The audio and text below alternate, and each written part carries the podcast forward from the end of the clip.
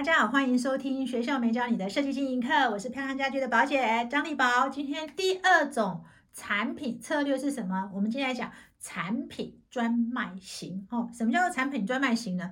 哎，我们知道有些设计师啊，其实啊，呃，怎么说呢？这种设计师蛮特别的哈。呃，我发现啊，这种产品专卖型的设计师哦，通常不一定是本科系的，反而非本科系的设计师。最容易卖所谓的产品专卖型哈，什么叫产品专卖型呢？这种呃设计师的产品呢很特别，就是它可能很难去界定它是什么风格，呃，可能也不是什么现代，可能也不是什么呃乡村风、美式风都不是，可能跟风格都无关，它可能。特别钟情某一种材质，或是某一种手法，哈，那呃，也因为他特别钟情某一种材质，所以呢，他就会特别受到喜欢这种材质人的青睐，哈，那也会变成是他。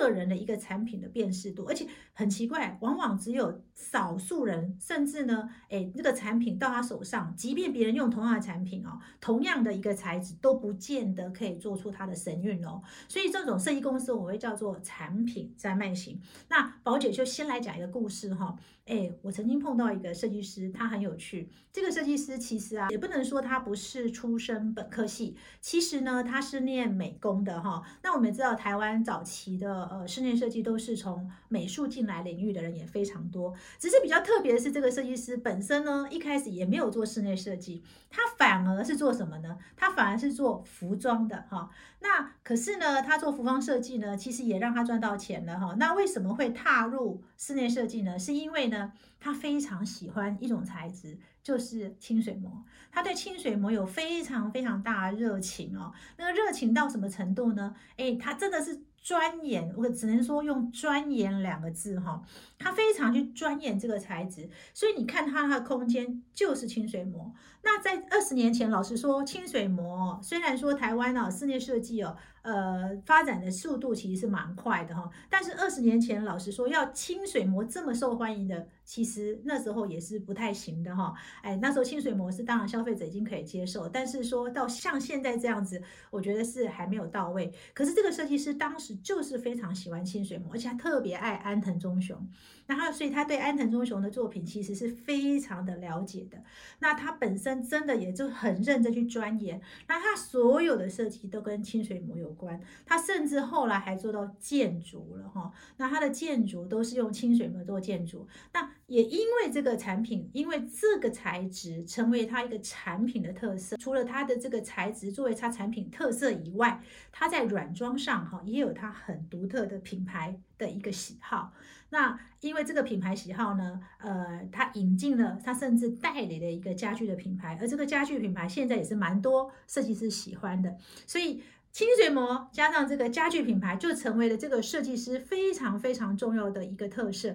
那他也只卖这种产品而已，所以他的产品呢，不止只有呃做私宅哈，就一般的室内设计，他甚至后来还发展民宿，然后成为民宿品牌，甚至他自己还变成了建商了哈，也是专门用他擅长的材质跟他特定的一个家具品牌去构筑他整个一个呃一个产品。哦，那他的地产，也就是他卖房子的地产，也是走这一位。你知道，只卖这一位，只卖这种产品，他就已经呃独占了这个市场哈。所以我说，有时候啊。你要特别，如果你真的对某些材质特别特别有兴趣，呃，我真的也会建议你要钻研进去。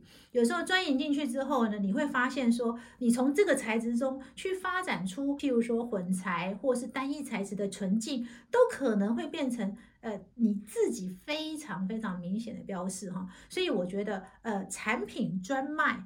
也是一个产品策略，也是一个可以定位你自己，也是可以让你在这个市场上跟别人不一样的地方。但是你一定要记得，因为你是钻研在某一个产品特色，哈，呃，当然可能我刚刚讲过了，有可能是材质，有可能是。呃，其他的颜色也可以啊，哈，那你一定要记得，因为你要去设护城河。什么叫护城河呢？就是你对这个材质的了解一定要比别人高，而且你一定要去形成你独特的一个氛围。你只要记得你的护墙河筑的比别人高，你就不怕别人来模仿你，也不怕别人跟你一样了。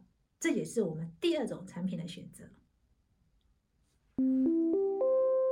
今天听完我们学校没教的设计经营课，你有什么想法呢？欢迎在底下留言，宝姐会亲自回答你们哦。如果觉得宝姐还讲的不错，那请按下订阅，还有开启小铃铛。那每一次退步的时候，他就会提醒你哦。下周我们学校没教的设计经营课再见喽。